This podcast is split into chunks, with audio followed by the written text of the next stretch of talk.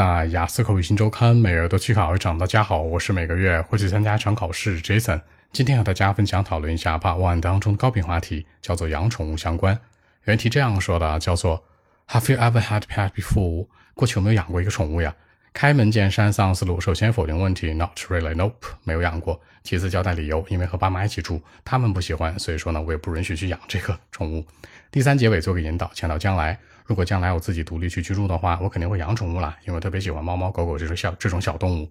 这样来看，三者文章回答符合逻辑。首先否定问题，其次给理由，第三结尾做个引导，三者贯穿符合逻辑。话不多讲，五秒钟看一下今天内容该如何给我读出来。Well, actually, not really. Nope. I mean, I haven't had a pet before because currently I'm living with my parents. I mean, it's not allowed for me to raise a pet in my spare time. In the past, either. So I didn't have a pet at all.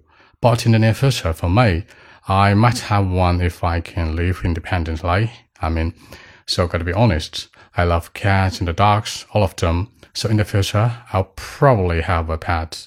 So that's it. 那在结尾的时候呢，这森做了一个引导，强调将来就是将来啊，有很大可能，如果自己住的话，肯定会养一宠物，强调出了对宠物的一个喜爱。考官接下来就会问了，那你是喜欢猫猫还是狗狗呀？有没有什么特别喜欢的品种？可以形成更多话题的比对。好，说几个小的细节。第一个强调不允许养宠物。It's not allowed to raise a pet。注意养，除了 have 和 keep 之外，可以说 raise。第二个，过去我也不养宠物。In the past, either。第三，独自生活 life independently。最后，坦白来说，直白来讲，got to be honest。这样来看，把些小的细节带进来，让文章更加具有说服力。